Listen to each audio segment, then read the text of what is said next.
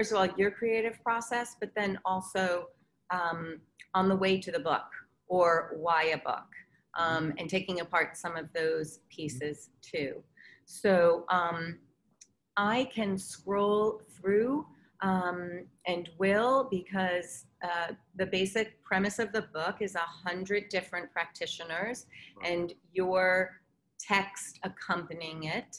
But we can, we can talk about your inspiration, and I will do some um, scrolling through so people get a good sense of some of the imagery, but we'll go back and forth in conversation in a way that I'm saying, maybe on our screen, I'll be scrolling, but we'll be talking about one specific thing. Okay. But do you want to give us the background on the inspiration for the book? Sure, sure. Be, may I ask also, will, will those who are part of this, will they be able to ask questions as we go along, or it, will it be participatory in that way? So what is a little staccato about Zoom is that if uh, it's how you handle the conversation when there's more people on, because it will cross out, and whoever talks first is who it, it does, it, it, it features. So Deb is my co-pilot. Um, thank you, Deb. And, um, and is managing the chat. We can put questions into the chat. And after we have some time to talk, um, we can both we can unmute people so that they can ask their question, but it's just a way of, of, of dealing with the flow so that we don't get into all the like, no, you go, no, you go, which happens, right? So I know, I know a seminal piece that got you inspired, but why don't you tell us about Great. The road to the book? And I'm gonna flip. Well, I also just wanna thank everyone for being here, and I appreciate you listening to my thoughts, and I look forward to uh, to hearing what you have to say. Um, the book was inspired by a couple of different, um, I guess primarily I wanted to translate my experience in the classroom over the past forty years. And when I say in the classroom, my involvement with photographic education has been to conduct critique classes, which are, as you know, primarily about assisting students to develop bodies of work.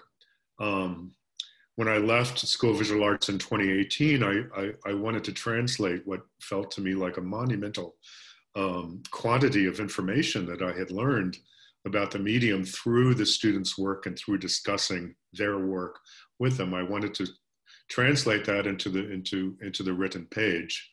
Um, so I wouldn't lose it, in a, in a sense. Um, the process of writing, as, as you all know, was also a great learning experience, um, to be able to take all of those somewhat abstract and, and, and inchoate uh, ideas and to put them in a particular order. Um, back to your question, I was inspired by the classic book of John Szarkowski's uh, Looking at Photographs, which I had discovered when I was in college, and I was a painting major in college, and I had, I had discovered the John Szarkowski book, and, and it began a, what has turned out to be a very long relationship to the photographic medium. And it's a book that I still return to because of the pleasures of his language and of his insight. Um, it's also, for those of you who are familiar with it, it's also a completely accessible book because its format is such that you can, you can read a page and get an enormous amount of inspiration and, and um, inspiration and, and then go on with your daily life.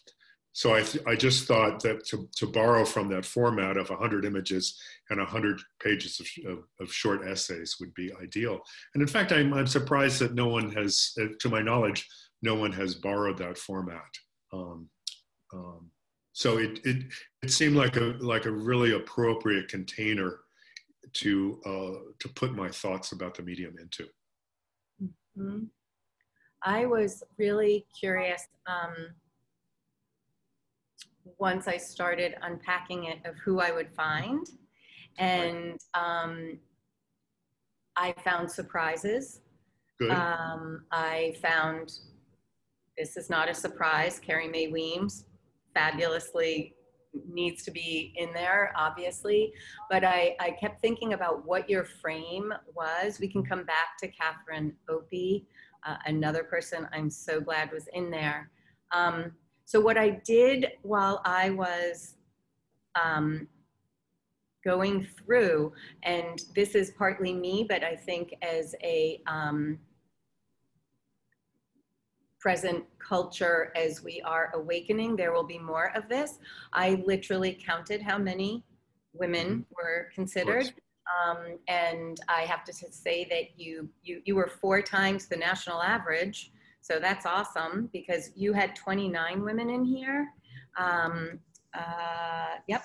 And, um, you know, if you're looking at how many um, women are in collections and or uh, exhibited, it is under ten percent. It's, it's around eight percent, and um, anywhere from six to eight. And if you were a woman of color, it goes down to two percent.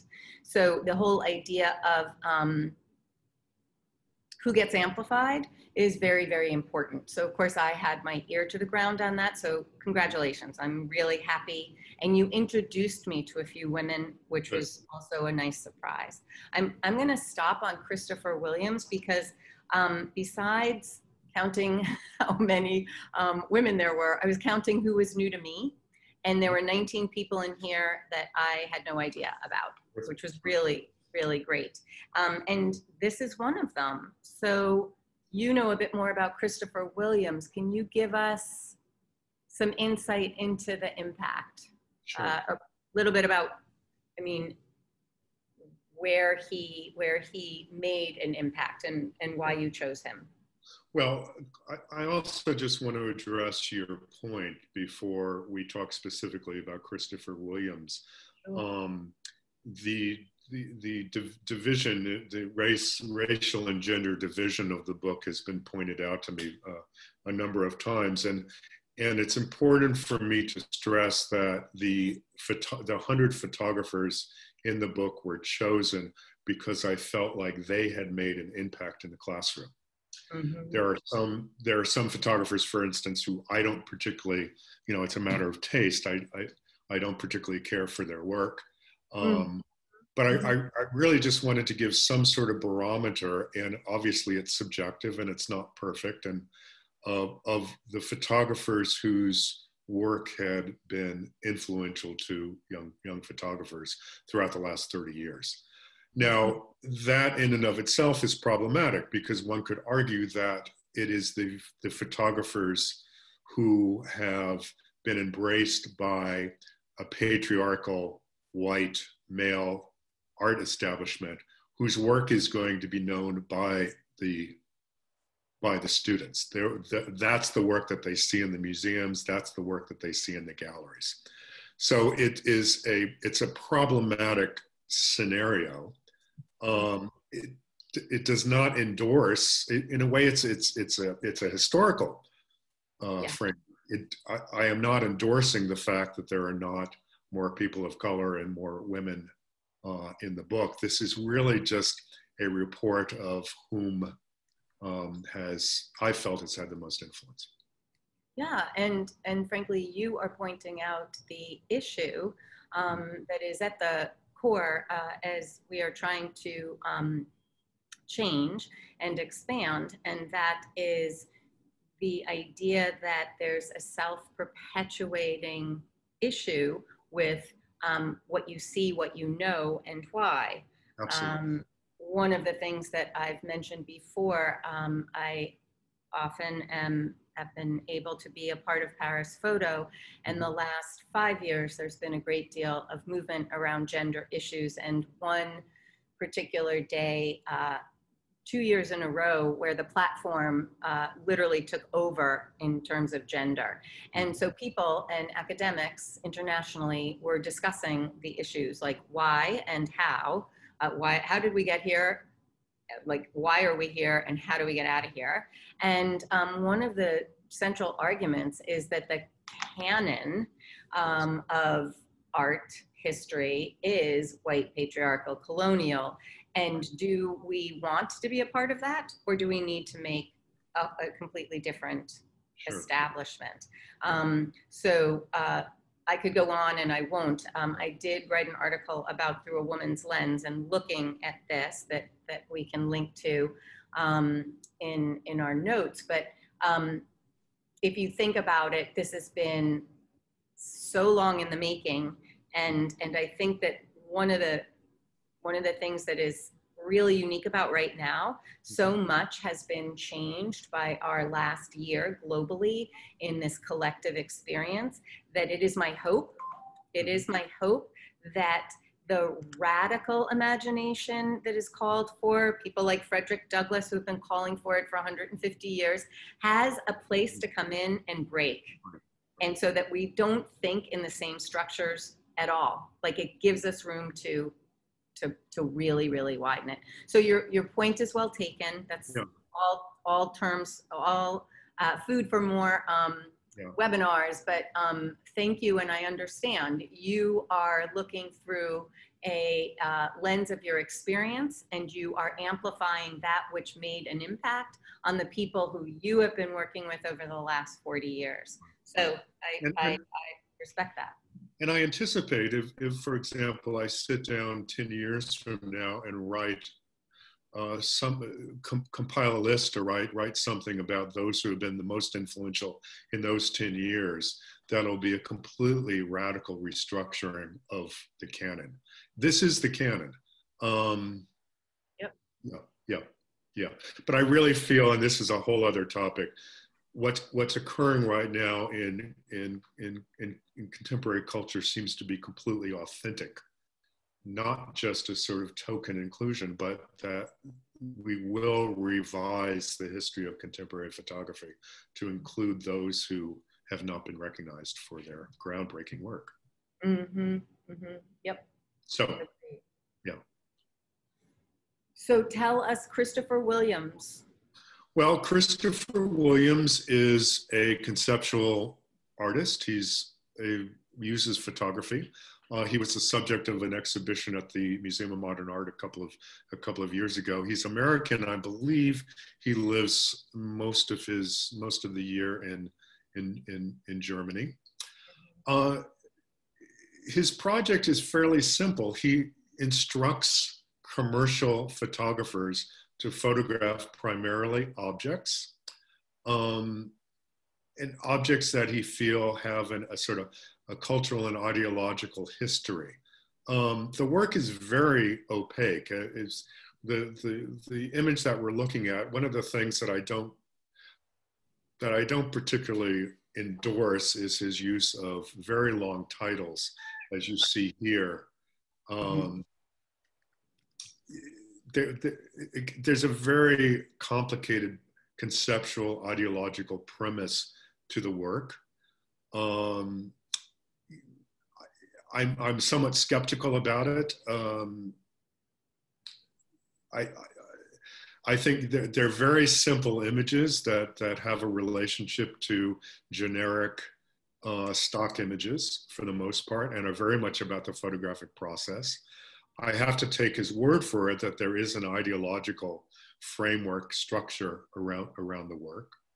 Um, to me, what's, what's most interesting about the work, and I, I, I think of him as a predecessor to a lot of the work that's being done by young photographers now, is the embrace of this sort of generic stock image, um, and stripping away The pho uh, from the photograph, so many of the of the values that fine art photography has embraced over the last the last fifty years, in terms of emotional content, in terms of it being as much about one's feeling and interpretation of of what's in front of them.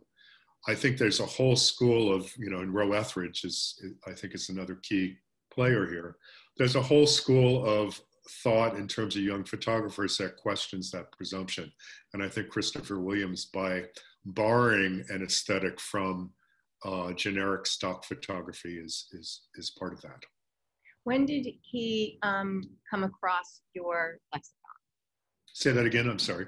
When did he come across your lexicon? I'm thinking, I know that he had the MoMA exhibit, um, but I, I guess I would say, when was his exposure, and when were you seeing that in the classroom? Like what, mm. what, what was That's it a good question. I, I, I've, I've known his work for about twenty years, um, okay. but I think that he had, um, I think that the Museum of Modern Art exhibition, you know, created a discourse in the discourse in the classroom. There was there were some who were aware of his work before, but but again, this goes back to our point that, you know, in the development of a canon of of of of, of photographers, it is those who are part of the power structure that. Yeah, it's true. I mean, yeah. Why did I know so many of the names? And it's because look at like Cindy Sherman. Sure. Um, you know. Uh, They become um, uh, ubiquitous in a way, uh, and and and it's it's unfortunate um, that that attention gets driven. Um, I was thinking when I was reading what you wrote about Cindy Sherman, I was also thinking of Claude Cahun, mm-hmm. and going way back to when did this um, playing with yourself and your self-portraiture start? And I was also thinking of the Countess, mm-hmm. uh, because she actually had her portrait taken.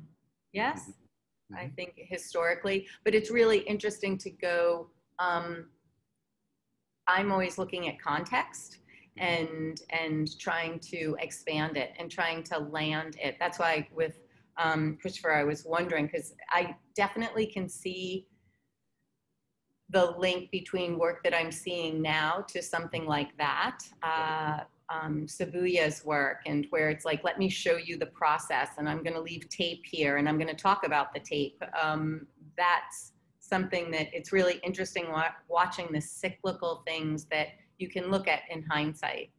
Um, uh, well, this is another one, talking about Sabuya, this is exactly use of collage. Sure.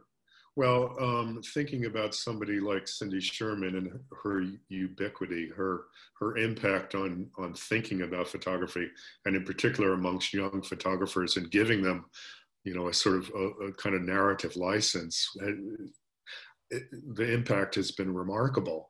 Um, but I think one of the things that you just described is that with an acknowledgement of her work, we also begin to recognize the tendencies of her work in people that have, might have been overlooked.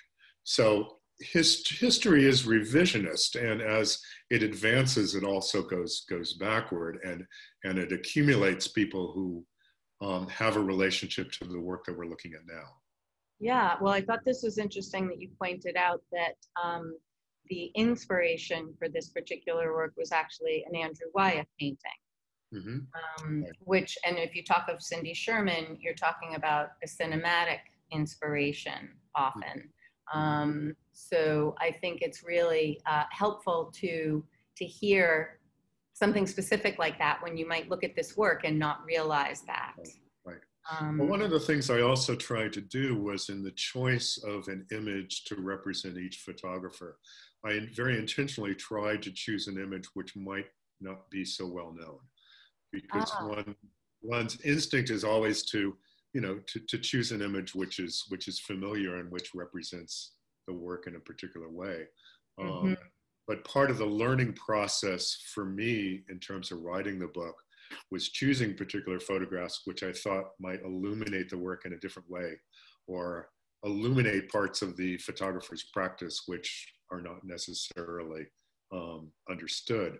I wanted to. Um, I think it was very ambitious of me, and I'm not sure I succeeded, but I wanted to create a book which was useful for people such as yourself and everyone else here who knows a lot about photography, but I also want to write a book for people who are just curious about the medium. So, you know, to, to contain, you know, in two hundred fifty words, to contain an overview of the work, why it's important, and to try and find something about the work which perhaps had not been said before.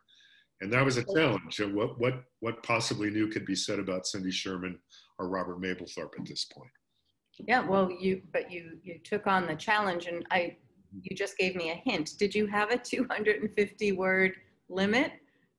Uh, for the most part, yeah. Okay, I mean, I just, I thought about that. I thought, yeah. How do you, you know, deal with that in bookmaking, right? It's helpful to have the parameters and to have thought through some of that. So you're giving us your creative choices, that you wanted to show work that wasn't necessarily already seen by that artist, and you wanted to say something that one wasn't already necessarily said. Um, but I thought, okay, I could talk more on particular work. So how do you give yourself a, a framework? So I wondered about that. Um, I don't, I don't think that I could have sat down and written a book about contemporary photography in a conventional format. I think it would have just felt too monumental and too complicated. For me, um, and not feeling completely like a writer, for me, um, giving myself a template, a brief to, to just to do those two hundred, two hundred fifty words was very helpful. Um, it's interesting when, um, yeah, um, that's what I meant, like a container, because, yep. yeah. Um, and I, I so love this work by Dawoud Bey. I have other work that, that is more, um, I think, recognized here. But I wanted to, um, to stop here for a second, just make a correlation. I, I need to get this woman's full name, so hold on one second. But you can tell the story behind this particular work. What is the setting we're looking at? Um, this is a photograph which, um, it's, it's, there are recent landscape photographs that were made by Dawoud, and uh, his practice prior to this body of work, if I understand correctly, was much more of a, of a familiar sort of photojournalism, much more uh, involved with portraiture. Um, mm-hmm. These are landscape uh, photographs which trace the Underground Railroad, the antebellum Underground Railroad, uh, which I write in here, I'm a clandestine route of safe houses leading to Canada and freedom for enslaved and fugitive America, uh, African Americans. And the title comes from a Langston Hughes poem. So what Dawoud has done is he has retraced these very specific historical places and made these landscape images at, at dusk. Mm-hmm. And um, I think part of the accomplishment of this work is emotional. And placing these um, historical places in a in a very strong sense of um, uh, sense of being uh, clandestine and being hidden, um, and that moment that we all I think are familiar with and affectionate towards, that moment when the light is leaving the landscape and and things are beginning to lose their definition. Um, part of the strength of this work is putting us, the viewer, into that position, position of being um, covert and clandestine. Well, and often, uh, uh, sorry to interrupt, but to no, give please. us the ominous feeling of what was experienced, right. uh, opening up a door to empathy. Um, why I wanted to stop there was, I'm not sure if you're familiar with Jeanine Michna-Bales' work. I am not. Also on this. So hers is called Through Darkness to Light, Seeking Freedom on the Underground Railroad. Wow. And um, her work is equally as haunting. And what's interesting is she is a white woman. Um, so I like to bring up issues, uh, mostly because I think our whole job is exploration, and, and the answers aren't pat, right? We are constantly peeling it off. So in terms of, um, who gets to tell whose story or how. Um, I think this is an interesting uh, body of work to also look up. And I've seen both of these works in person, and uh, they're incredible. They uh, really can take your breath away. Um, so uh, just wanted to point that out. It, it's, it's part of what happens for me when I went through your book. It was like, that, that's you know, good. like ping, and ping, ping. And when was that work made, the, the work that you just showed to us? Uh, it's, I just um, reviewed new work of hers. So this I saw, she was at A PAD. Um, mm. I want to say this work was shown two years ago. Okay. And, and on this card, let me just see if it, it doesn't reference the year in any way that I can see right here. It's in the last eight years, let's say. I don't, and that's an approximation. Yeah. And so, did, did, you talk, to light. Did, did you talk, has, has she received any criticality uh, because of her race? Um, I, I think it was a part of the conversation, um, uh, and it was very beautifully handled. And um, uh, no, I wouldn't say that it was um, uh, detrimental. I think it was well received and um, amplified. Right. Um, and, and I think that there are ways in which Uh, that can happen, um, but we need to be extremely aware of our proclivities, our, our, our privilege, um, and if you can uh, attend to that, I think that the work can, can move in, in some interesting ways. Um, it's, a, it's, a very, it's a very complex and difficult and sometimes very painful situation, um, but very useful and very important. Well, and I'm thinking too, um, you had mentioned with Deborah Turbeville trying to um, uh, stand in as a woman, showing us about women. Um, and that can be, you know, I think about the cultural layers um, uh, that, that we're all working through all the time. Mm-hmm. um, and that there's not such a pat way. I'm gonna just move. I have to appreciate and, and think about your creative choice to um, do this book alphabetically. Mm-hmm. um, 'cause sequencing is such an issue, right? Yep. Especially in a book format. I mean, in any time when you're putting two photographs together, you're telling a different story, right? Um, or you can tell different stories by the sequence. So, I think this, I think this worked well. Um, how did you come up with that decision? Well, the, one of the things that I've always been interested in as an educator and, and developing the curriculum at S V A and, and developing my magazine, Dear Dave, was addressing the medium not in a segregated fashion. Um, you know, it, accommodating all different kinds of photography, all different kinds of motivations. There's fashion photography in the book. There is work which is considered documentary. I think that's really important. And I think too often in its history of photography in terms of publishing and education, that we tend to think of all these different genres separate. So by putting them alphabetically, rather than putting the sort of landscape photographers together with, you know, the self-portraiture, I think it enabled that. It, it hopefully it made a point that um, all of these photographers have a common goal, which is to do something original, to do something that addresses the history of the genre. Um, and we can be as influenced by, say, the photography of Helmut Newton that was made for the pages of Vogue, as we can Henry Wessel, whose pictures are made to put up in a white gallery space, presumably. Mm-hmm. So a simple answer to your question is doing it alphabetically reinforced the sort of democratic uh, nature of the medium. Which we really, I think, need help doing. People still define themselves. I work with a lot of people, and for all the people that say to me, I'm a documentary photographer, but I want to move into fine art, or I am a documentary photographer, but I think I'm going to want to do some fashion. I mean, it, the, the permeability is just more fluid and nimble now than ever. And in this whole idea of art and commerce, um, I worked on um, an Irving Penn show. Oh, this is so funny.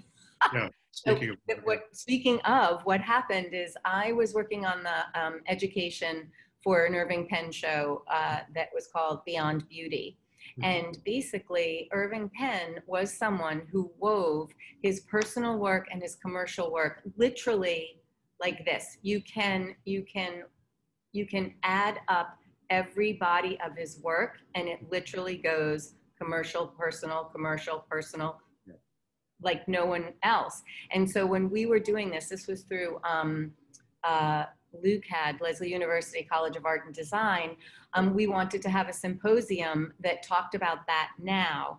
And I made the suggestion of Inez and Vinoodh, and that's who we had, because I thought, who is another example currently of this ability to go between being in Vogue, being on a gallery wall, um, and I believe that Inez and Vinoodh are that.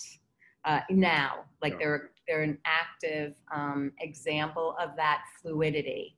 Um, well, even even the term which uh, students still tend to use, which is, you know, this is my personal work, and this, you know, it, I, it that it irritates me because it's a complete misunderstanding that you can do work for hire, and it can be, you know, within the brief of of of the needs of the. It can be as personal as your other work. Um, and it, it, so to say, that, you know, this is my personal work, reinforces a template which is so far out of date. And it's so empowering to young photographers if they can feel like my goal, my task is develop my sensibility.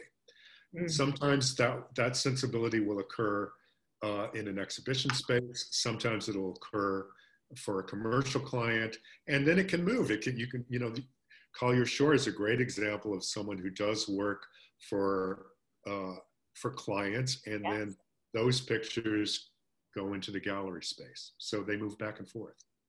Yes, and it's so interesting. Um, the work that I do with people when I talk around mm-hmm. Concept Aware, it is defining, developing, clarifying, streamlining your visual voice. Absolutely. Because that is what engages. And then you can be you can bring that to all the different genres, and you can be asked as well. I think of um, Sig Harvey as a current uh, person who, uh, you know, is hired for her sensibility. She's hanging in Paris Photo on the walls, Robert Mann, but she's also doing Kate Spade ads because they want her view, her, as you called it, sensibility to their product. And they're being hired because of having developed that. Um, I'd love There's an implicit misunderstanding that to do work for hire involves a particular level of compromise.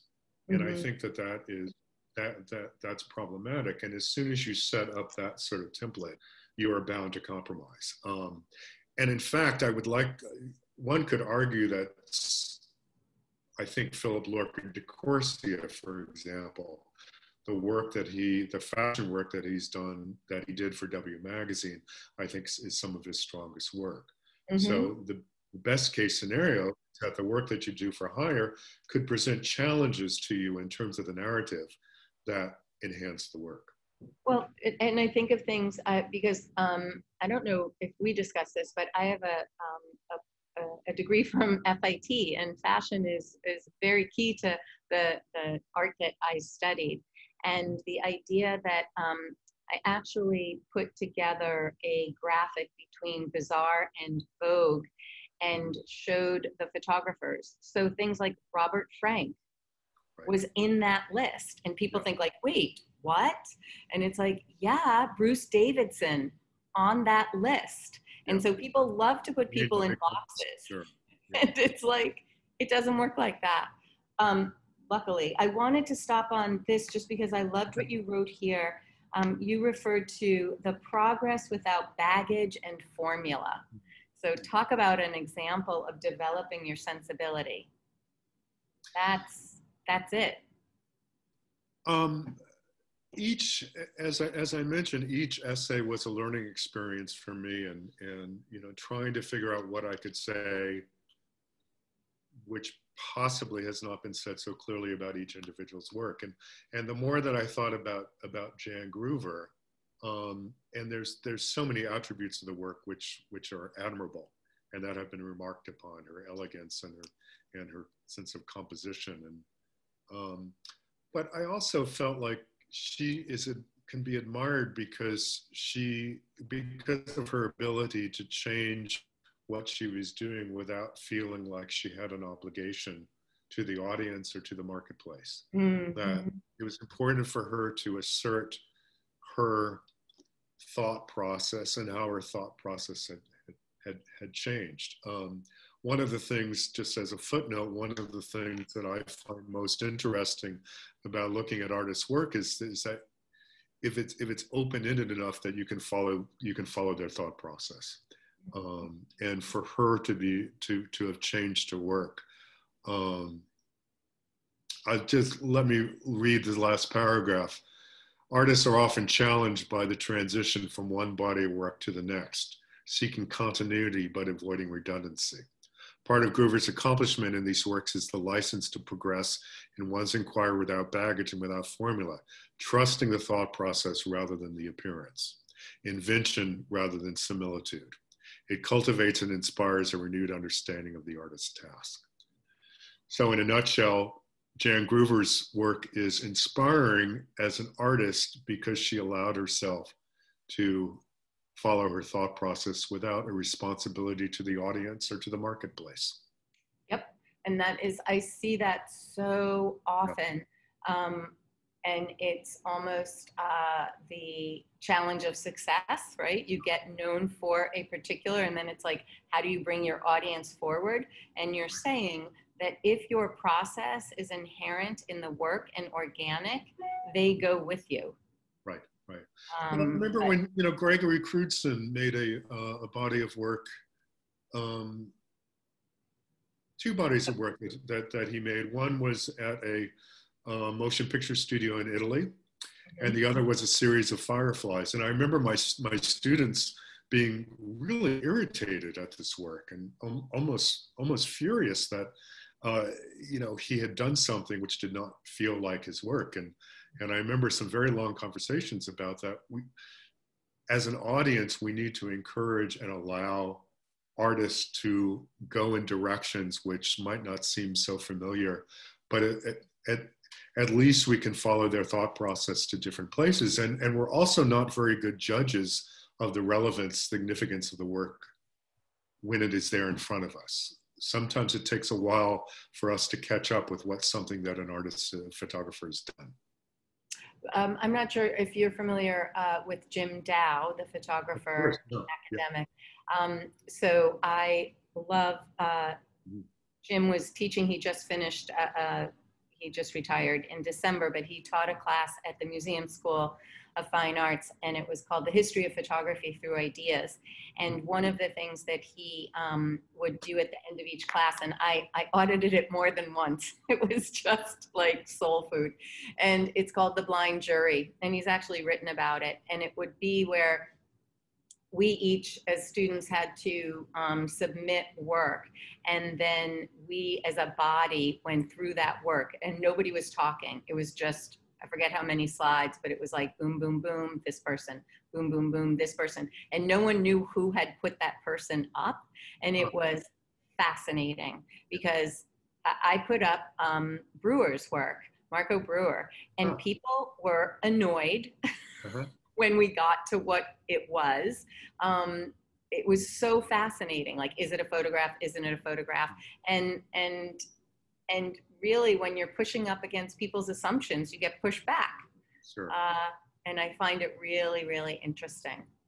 Well, I think that, you know, people people feel intimidated by by by all of this, and and I think our first instinct, if we see something that is not quite familiar and that we cannot fit into um, categories that we're already comfortable with, that uh, we tend to reject it.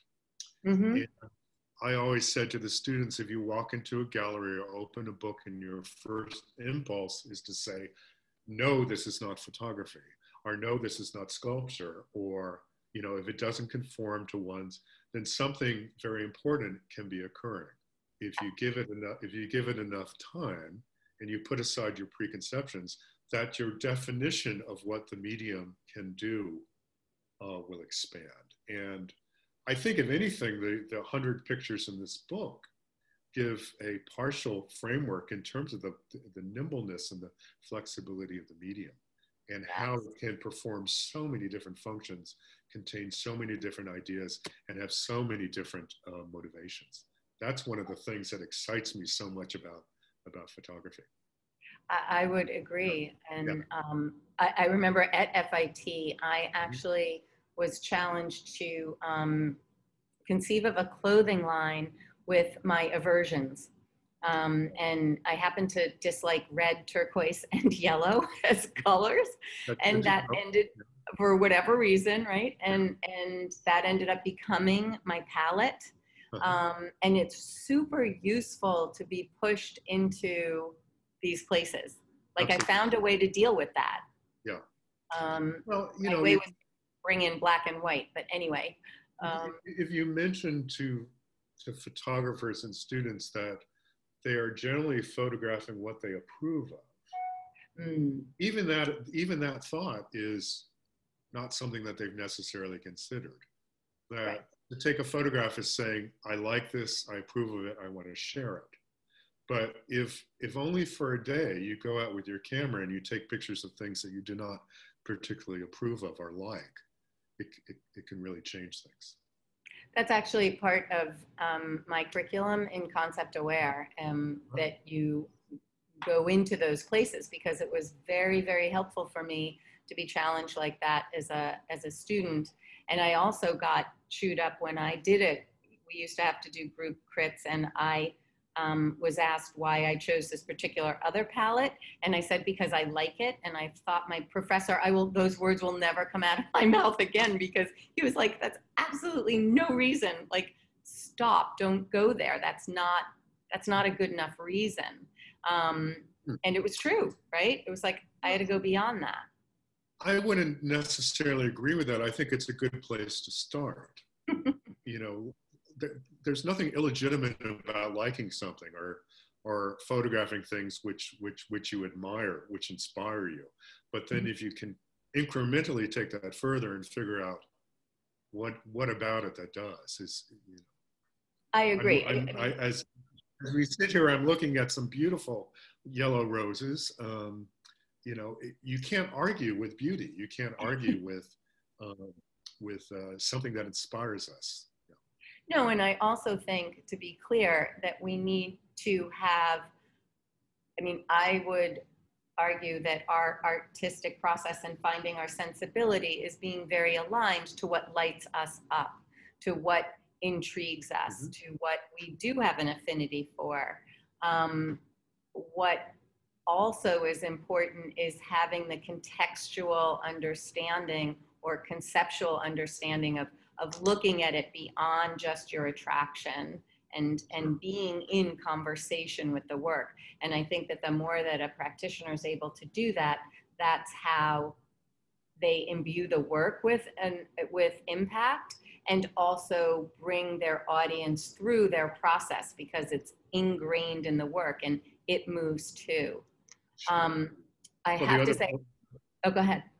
Uh, well, the other part of this is, is identifying your subject matter, but then also understanding that that subject matter has historically been um, depicted in a fairly predictable way, and to figure out ways that you can use the, all the different photographic tools in which to depict it differently.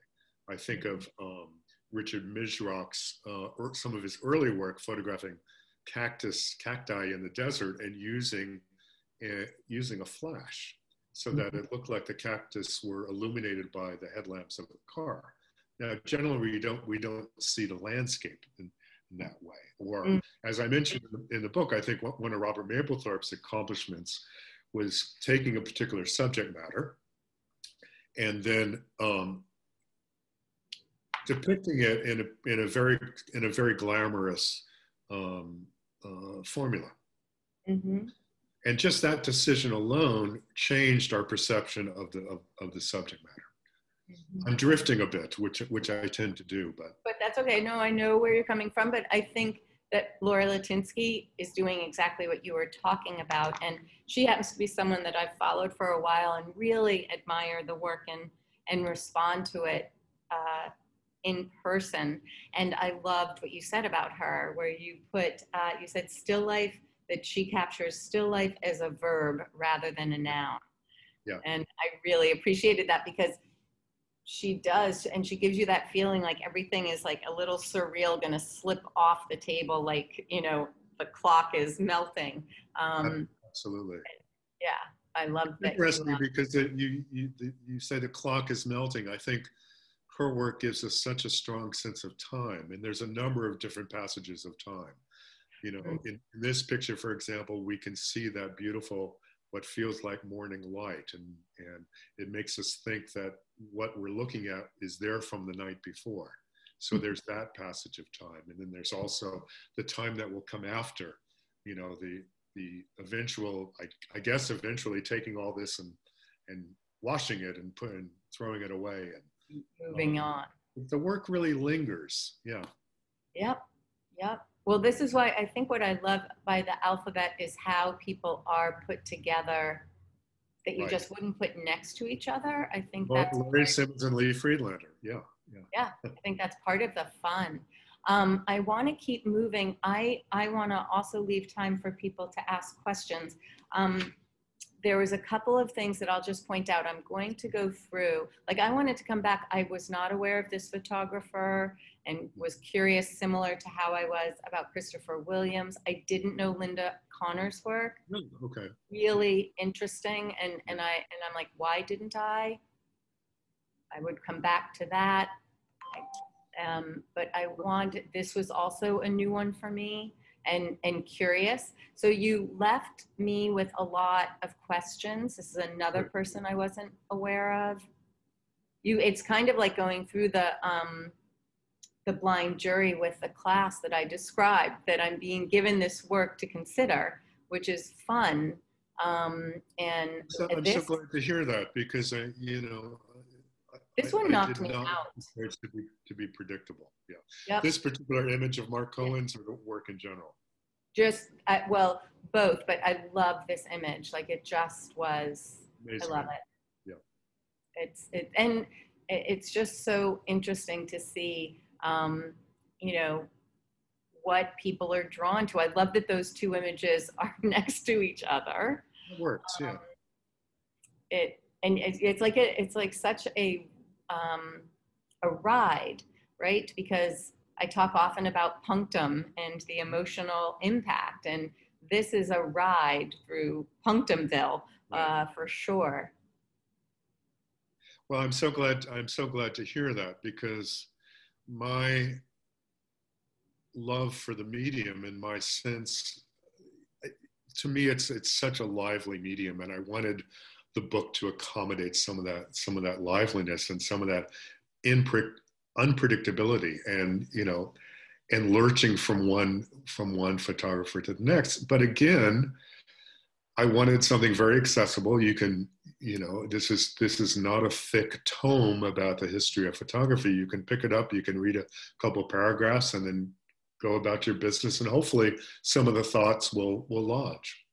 I love that. I'm, I'm a big Nick Knight fan, and of course, sure, I needed to think yeah. of Tim Walker, and then you have Tim Walker too. So I was really happy about that. Um, but I'm sure also that there are people that are not in the book that, you know, that you would like to have been in there. And yeah. and a number of people have suggested a couple of, you know, one of the, one of their first reactions is to say, well, you know, what about so and so, or what about. Mm.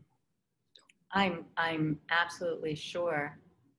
It's interesting, I was, because some of this, when you dip back historically, I was curious, um, but I think that, isn't that amazing how, like the reach that people have over the years, like Meat Yard. I think that's really interesting. And there's also work which comes in and out of appearance. There are photographers who have enormous impact, again in the classroom, and then that impact fades. There was, there was ten years, say in the late eighties and mid nineties, in which the impact of Nan Golden was so was so visible and so palpable, mm-hmm. and then not and then not so much. She she just becomes a part of our our assumptions. Um, and as I said before, this is, you know, as a Roe Ethridge image, this is this is not your typical Roe Ethridge. No, but, nope. but I but I find it's it, it's so well illustrated my ideas about, you know, him making generic generic photographs.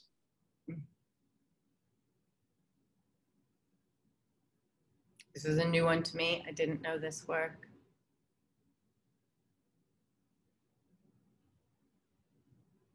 So I'm going to get through um, so that people can see all of the images.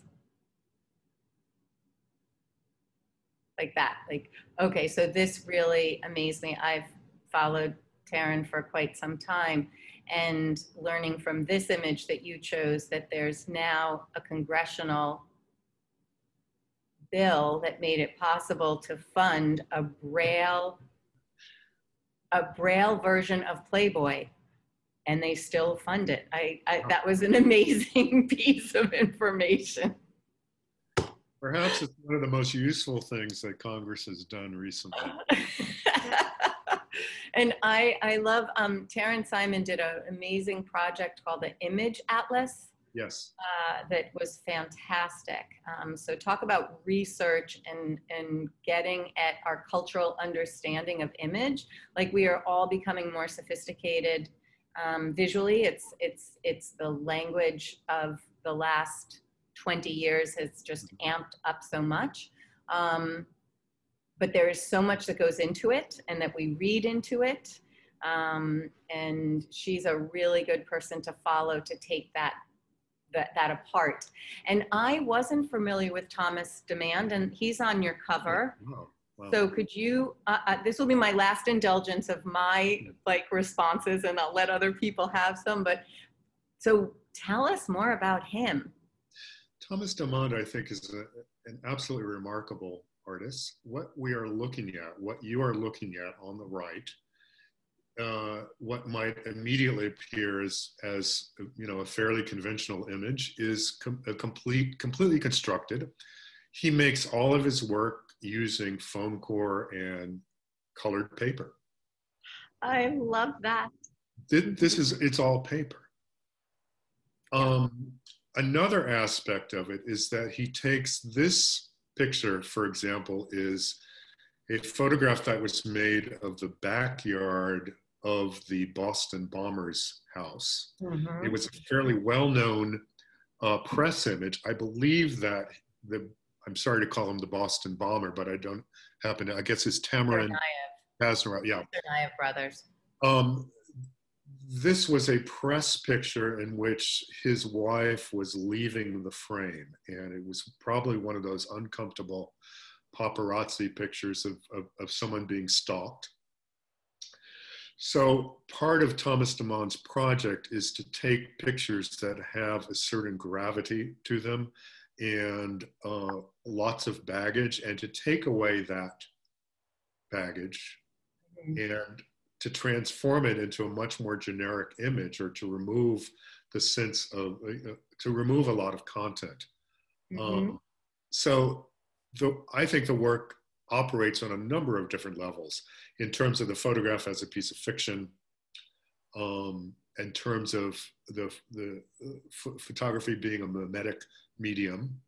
Mm-hmm. Um, there's been so much discourse in the last twenty years about Um, photography as an appropriative um, idea.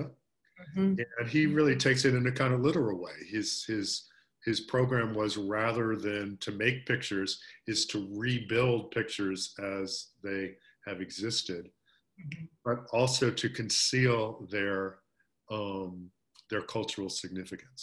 Mm-hmm.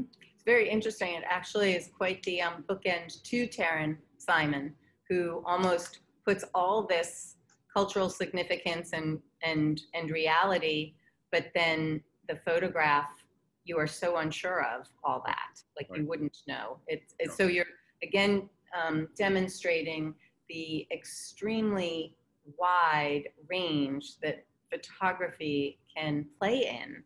You know, coming from one direction and going this way, coming from the other direction and going that way. There's my guy. Ugh.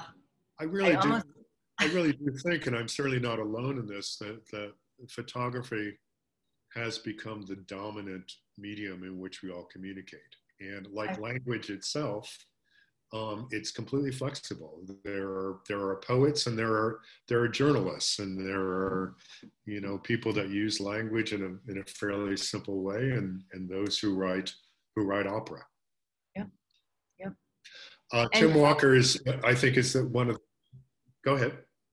No, no, no, I was just gonna say, and I also think it also breaks down, yes, I do think it's a dominant form, but I mm-hmm. also think our um, permeability between different forms of um, creativity is also really opened up.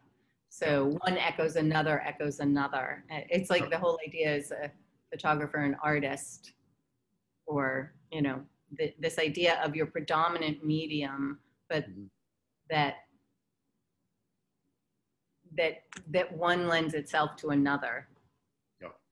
Well, Tim Walker is a great example. Um, I can think of no one, with the exception of, of perhaps Nick Knight, um, both English photographers, by the way, who have used the, what we think of as fashion photography in a more expressive and original and um, lavish, lavish way. Um, I guess to our point, for example, this picture was made, um, it, was a, it was made for Sonia Rykiel, mm-hmm. and uh, Tim Walker was also the subject of a retrospective at the Victoria and Albert Museum. So an argument for work going from a, a magazine page and being of sufficient quality and sufficient originality to uh, to adorn the walls of a, of a museum, I think is, uh, that is the, uh, that's the template that we're looking for. Is that the catalog? This is the catalog, and I almost left Paris Photo for a day because it was killing me.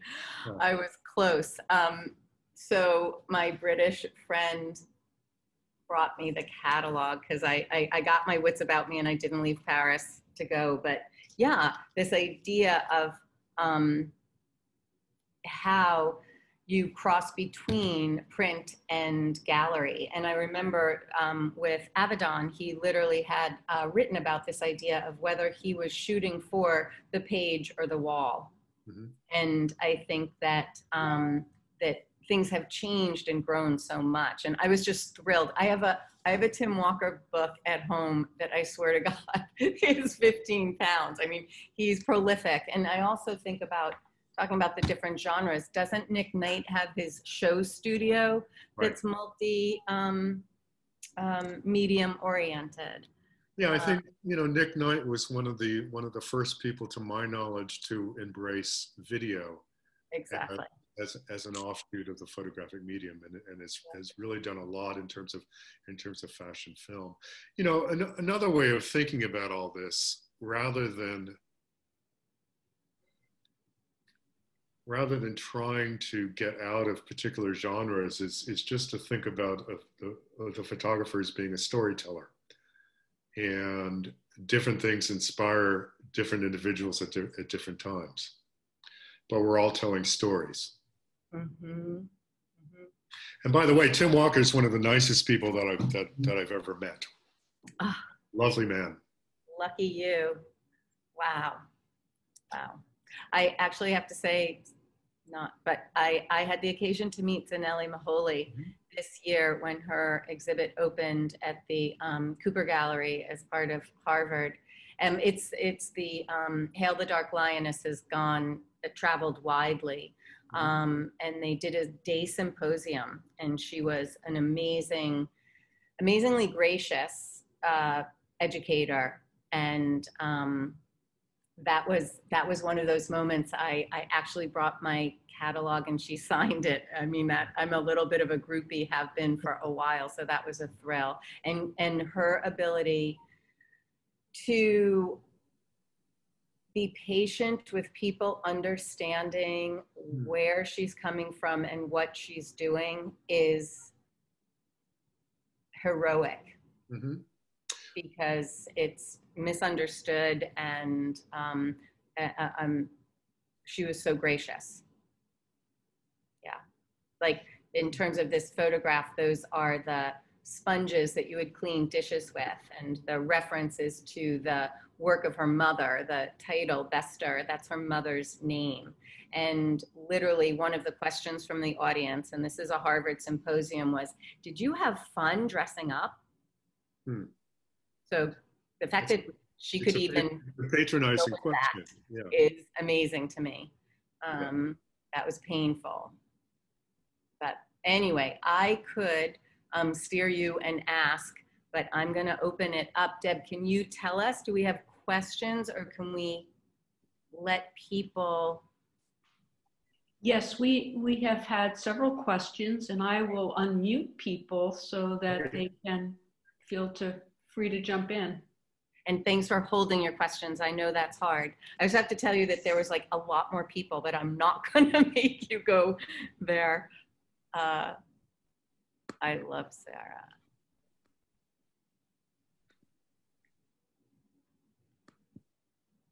Thanks for steering, Deb. No problem. So I know if, um, if these folks want to jump in, I know we had a question from Nate and Yvette and Leah. Great. I hope they're not hard questions. This is Leah. I'm, I guess what I wanted to ask. Hi, Leah. Was about Demand. Hi, nice. With what you did here, and I was just thinking about the Demand photo in the book, mm-hmm. which to me feels like a fake in the real sense of a fake, because if you don't know the background, right, it's just another in between two houses, and it's boring to me. Oh, oh. And so you're saying there's something great about it because someone was walking out of the picture at the time, or because he made it out of construction paper and foam.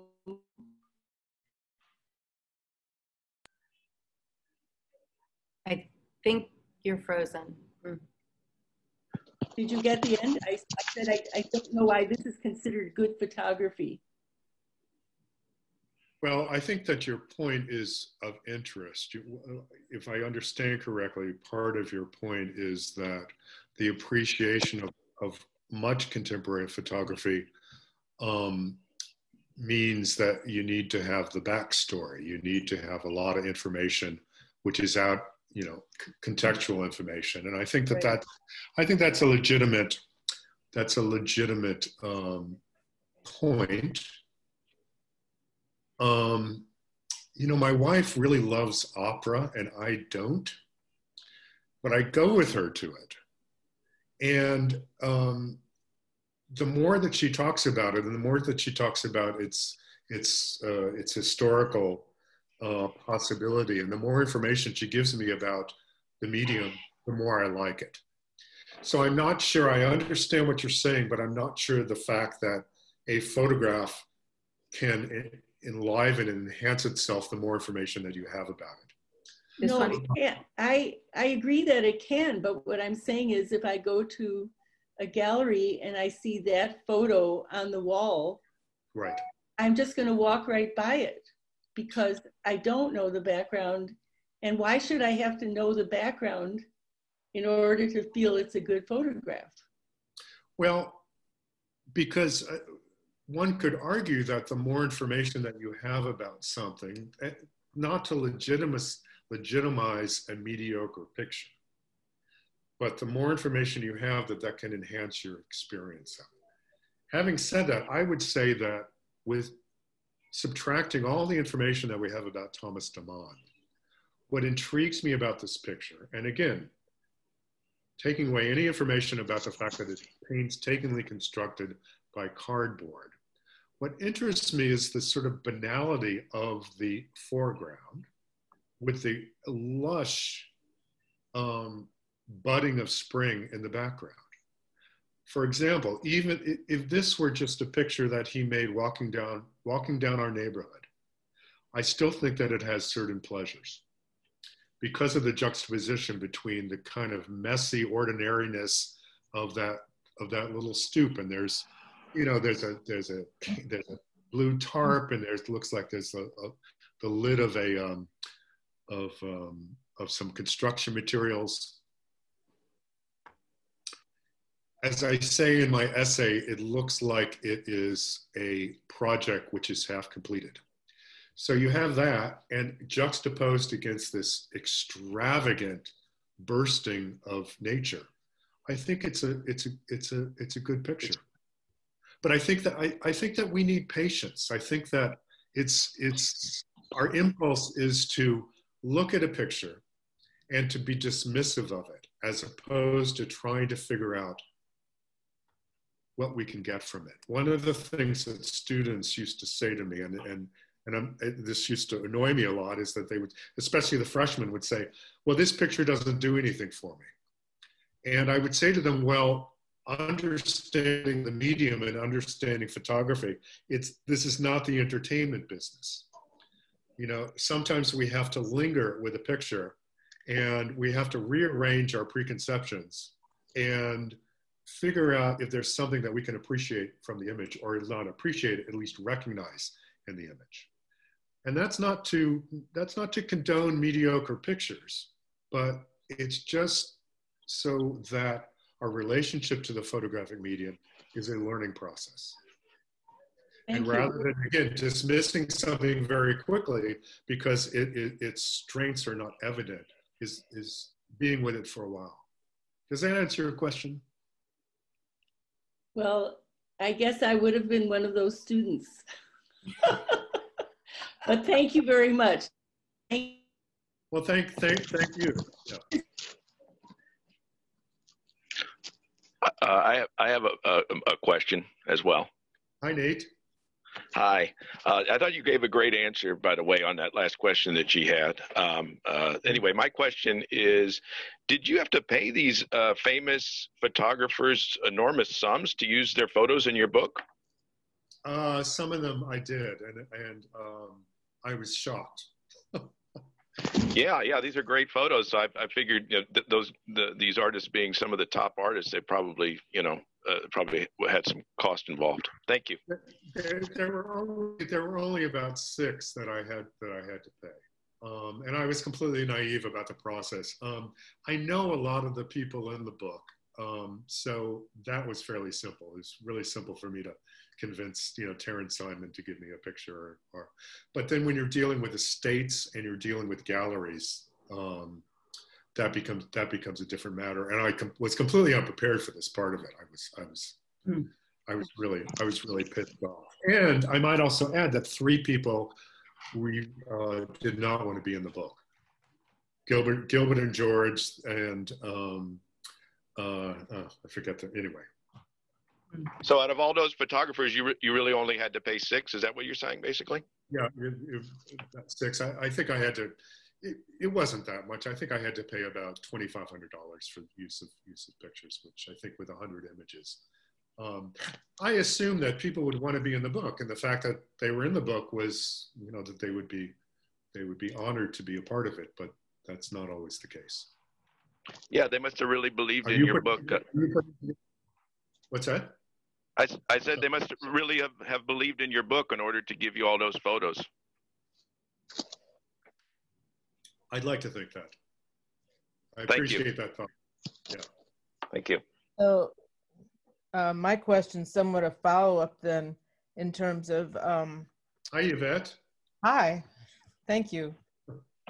So I'm curious about who didn't make it into the book. Like, if you limited yourself to, you know, a set number, the hundred, were there, did you have some that were hard to let go of, or how did you, who wound up not in the book that you would have liked to if you had included the one hundred twenty-five?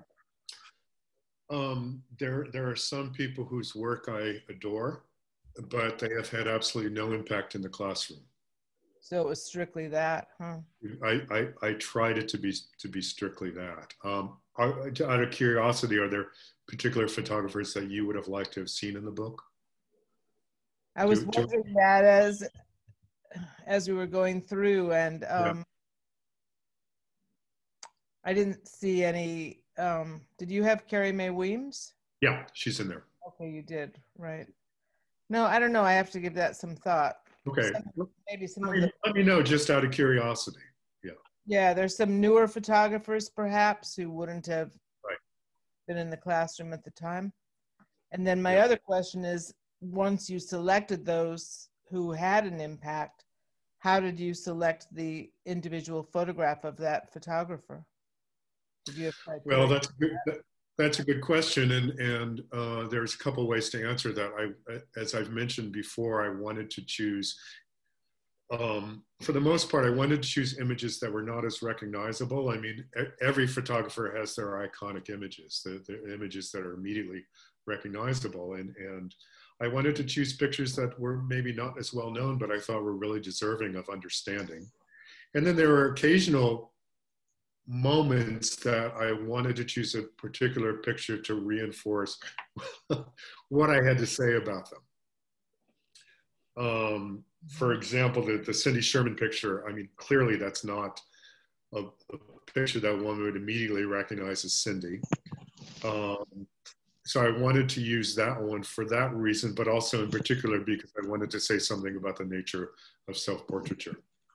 Um, does that answer your question? Yeah, no, that's excellent. And I did just think of Keith Carter. I love his work and would think that would be impactful in the classroom. Well, Keith Carter, I mean, I think that's, there's also certain regionalisms. Um, you know, every city has their own photography community. And I don't think that Keith Carter, his work is not known to New York City uh, photography students, to as as as well as as I could judge. Um, I think I think that he's had an impact amongst certain communities, um, but but not not the kids that I was working with. Interesting. Yeah. Thank you very much. Sure. Thank you. Thanks for listening. It's a beautiful book. I'm look. I'd Thank like you. to look through it now. Um, can I can I give a, a plug for the book now? Sure. Okay. Um, the book is available by all your conventional sources, by Amazon and by your local bookstore. However, if you would like a signed copy of the book, and I will sign it specifically to, to Lee or to Yvette with a, a nice little, um, a nice little greeting, you can go on the Dear Dave magazine website and click on looking at, uh, looking at photographs, and I will send you a book right away. Great. If we wanted to put in um, our notes, uh, is that the link that you would like us to use? The Dear Dave? Sure. sure. Okay. Yeah. Um, Thank you. Sure. No, I, I uh, we have put that kind of information uh, attached. We'll, we'll put something up on my website that will refer back to that. Um, do we have some other questions? I think Heather had a question, if you'd like to ask, Heather. Hi, um, I'm Heather Walsh, and I'm Hi, a Heather. Hi, thank you so much for this. Is absolutely wonderful mind food. Um, thank you. Thank you. Um, so I just have a question. Um, I'm trying to better understand my visual voice, and I'm having difficulty defining it and articulating it. Mm-hmm. Though I'm very prolific in my imagery making. And I'm trying to get myself into a deeper level of understanding of my work to, you know, make it better. Yeah. So do you have any suggestions for visual people who uh, words come a little bit more difficultly to, to kind of make this process go a little bit easier? Yeah, that's, that's a really good question. Um, the first thing I'd like to say is that the evidence is in the work itself.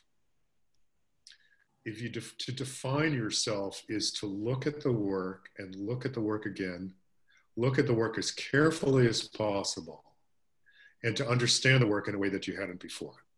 One of the things that I find with, with people that are just beginning to form a relationship and a sensibility is that they don't actually look at the work enough. You know, if you are a student in a program, you put the work up on the walls for your critique class, you take the work work down, you put it in your box.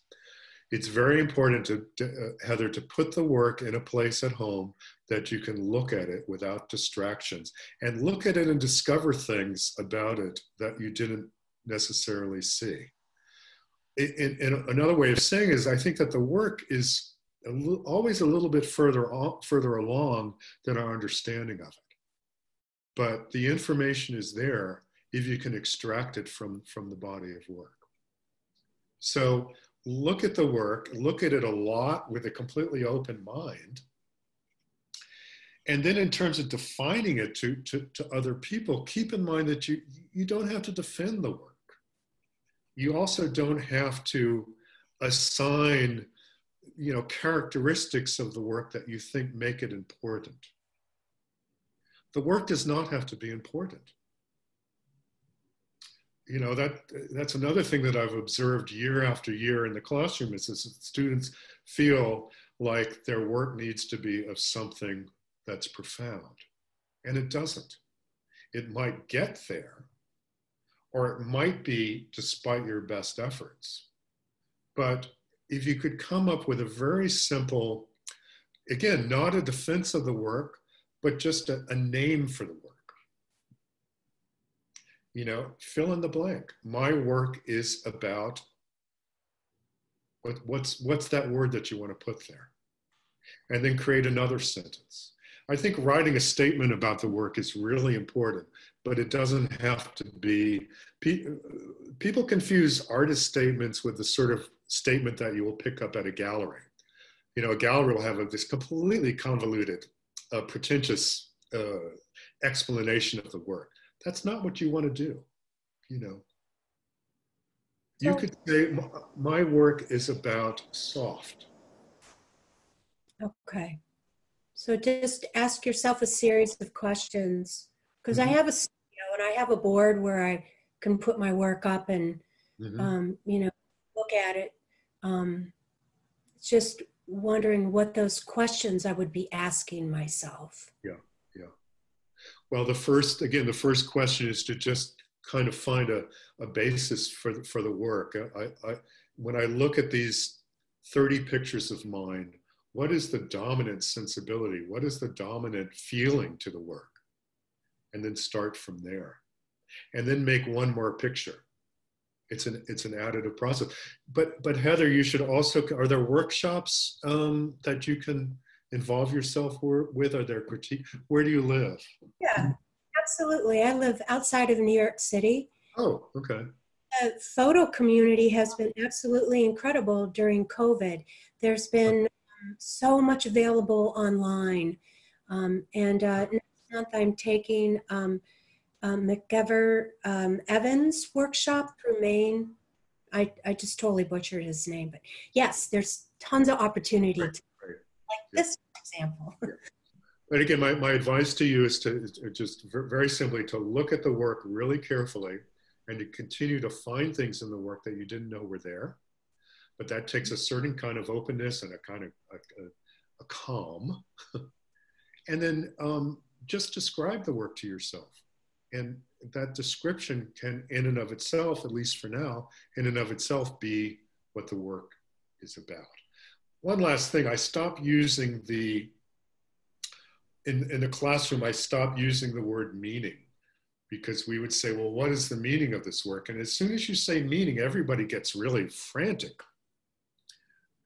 And instead of meaning, I say, well, what, what is the story that you want to tell us? And to me, that alleviates some of the responsibility for having a kind of content that we think um, is expected of us.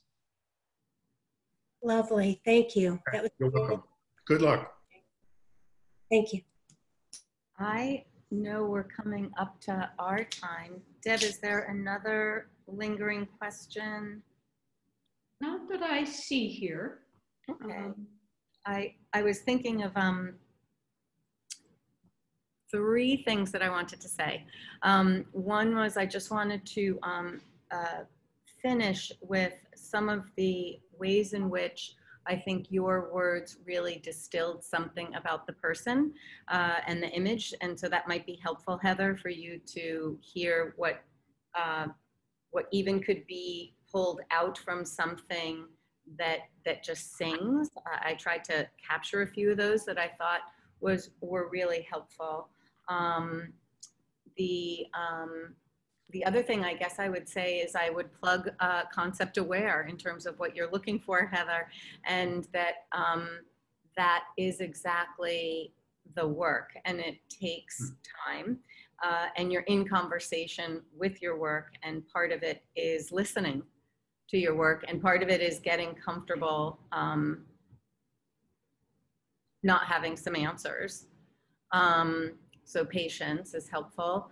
Um, and I was reminded of some things going on online that I think very much feed practice and, and, and explore. So if you're not familiar with the Journal Collective that started out of Women from We Women, uh, or sorry, Women Photograph, um, uh, several hundred women around the world have formed forty-five different groups that are literally responding to initially the pandemic, but then now the last thing that was just on Instagram was a series of questions uh, that were fascinating. So every question was answered visually. Hmm. So those are exercises you can do yourself. So it's like when you see something being done, it's being able to try it yourself. Like we could come off of this and say, okay, everybody on the call, try and make something in cardboard and photograph it. And I'm serious, right? It, it's, that's the kind of expansion that you need to have with your practice. Um, but I digress. The last thing I want to finish with is um, you said about uh, Katie Gannon's work, who I really uh, admire. Um, well, I should go back because you said something about um, Andre Serrano's work, which I also found very powerful. Um, you, you said he is using the language of power to portray the powerless. Um, you also talked about, in reference to Catherine Opie, that she was photographing people um, that were particularly, or not necessarily, they were somewhat marginalized, but photographing them in a way that was a portraiture that almost gave them the comfort of something we associate with the portrait. So I think those kind of ways of looking at photography, looking at what people say about photography, can really help you understand your work. With Kathy Gannon, you said um, something about the pathos of the ordinary. Mm. And I thought that was a great uh, description. And the last is, which I think is great to end on, is Hank Willis Thomas's work, which um, if I'm in the A's, it's going to take me a while to get there, but um, let's get there. Oops, got it. Um, you know, I, I actually did a book review of his work and his book called All Things Being Equal, which really gives you a deep dive into how he works with advertising and um, imagery. Um, and if you, you if you're familiar with the Billboards Project or his Truth Project, those are all multimedia uh, ways of, of of furthering what his work is about, which is basically asking us to question what we see and our assumptions. But what you said, um, Stephen, in reference to Hank Willis Thomas, is this um, all images traffic in the marketplace of ideas. And I'm like, okay, I'm going to quote you on that. Like, that is the best. Um, so you can claim you can claim it as your own. You don't have to include me in it. Just no, no, no. I, I always like to say. Well, in terms of appropriation, I really like to say where something came from if I can. Um, but yeah, that was perfect. And um, it's so lovely after spending a lot of time with the book. Um, hearing some of your reflections on it, it illuminates it more. Um, and you kind of have given me homework, uh, which is great. I'd love to look into some of these people more deeply. Good. Well, I have to say that the writing of the book was such a learning experience for me. You know, I started this project thinking, well, you know, what do I know and what can I share? Um, but the process of writing it, I, I, again, looking at pictures and keeping an open mind and trying to extract something from it, which I hadn't quite thought of before, was a great, a great learning experience. And, and I think back to, back to something that, that Heather was, was, was saying, is that part of the pleasure of photography is, is that it is a learning experience. And, and, and that is so much the goal. It, it's, to me, it's as much about making pictures as it is about learning new things. Mm-hmm. And, um, you know, I think that that can be of comfort to all of us as we're trying to develop something that, that feels like it's worthy of, of, of, of being part of the, uh, part of the medium. So. And that's I love that. I wanted to ask if you would just say, because I didn't go into a long um, bio, but your work at the School of Visual Arts and then now at Red Hooks, which is like my favorite, favorite place. I'm like, oh, I love Red Hooks, Red Hook Labs. I love Red Hook, but I love Red Hook Labs and all that that's being able to do and how community-based that is. Um, and, and, and also about Dear Dave, which I've followed as well. So if you want to say anything about those two very different initiatives, I'd love you to share that. Sure. Um, we're, in a, we're on a bit of a hiatus right now, Red Hook Labs, uh, because of the, obviously because of the pandemic. Red Hook Labs was begun about three years ago by my dear friend and colleague, Jimmy Moffitt. Jimmy was one of the founders of Art and Commerce and an, uh, an agent of Annie Leibovitz and Stephen Meisel. Um, and a native of Brooklyn, and he wanted to set up a learning situation for the kids at risk in the Red Hook neighborhood of Brooklyn to teach photography both as a way of forming or reinforcing one's identity, as well as a vocational possibility to them. Um, and then I came along about a year ago to develop a series of workshops. So it's a very community-based organization, um, and we're, we're really trying to figure out how we can make photographic education as nimble and as accessible as possible, um, and also be very responsive to uh, you know, the kids at risk in the neighborhood. Uh, Dear Dave magazine is something that I, I, I started about fifteen years ago. Um, it just came out with the twenty-seventh issue. Um, If you don't mind, I'm going to hold up a, there it is, um, available by subscription. Um, it used to be available on newsstands and Barnes and Noble, et cetera, but we have, a, we have a new format now, and it's a limited edition. Published three times a year, and its goal is to be unpredictable and to show different aspects of photographic thinking and photographic practice and writing, and uh, to bring a good deal of unpredictability to, to the medium. So um, please give that some thought. I'm a very lucky man to be able to be involved in all these different aspects of the medium that um, is infinitely, um, infinitely uh, surprising and, um, and wonderful. I agree. I agree. Well, thank you so much for your time. Thank you all so much. It's, it's, it's been a great pleasure. And feel free, my, my email address is simply stephen at stephen fraley dot com. And if you have any questions or any, um, any ideas, please be in touch. Great. And, and I would just say that um, we have, um, from my studio, Concept Aware, uh, a very limited version right now through the end of the year, but the um, uh, beginner's guide, Uh, which will just give you some tools uh, and an insight into that curriculum, which is which is much bigger. And also the other book groups, which everyone is invited to. And the next one is going to be, um, the book is called Hans, and it's by the Dutch photographer Vivian Coulard. Mm. Um, and uh, what we try to do is after this, we'll, we'll um, take the recording and put it together with a summary and put that up online. So you can look at the ones that we started. Really, it follows the pandemic. It was supposed to happen in my studio and went online, and it's been there ever since. But um, it's, it's really fun to bring the community together.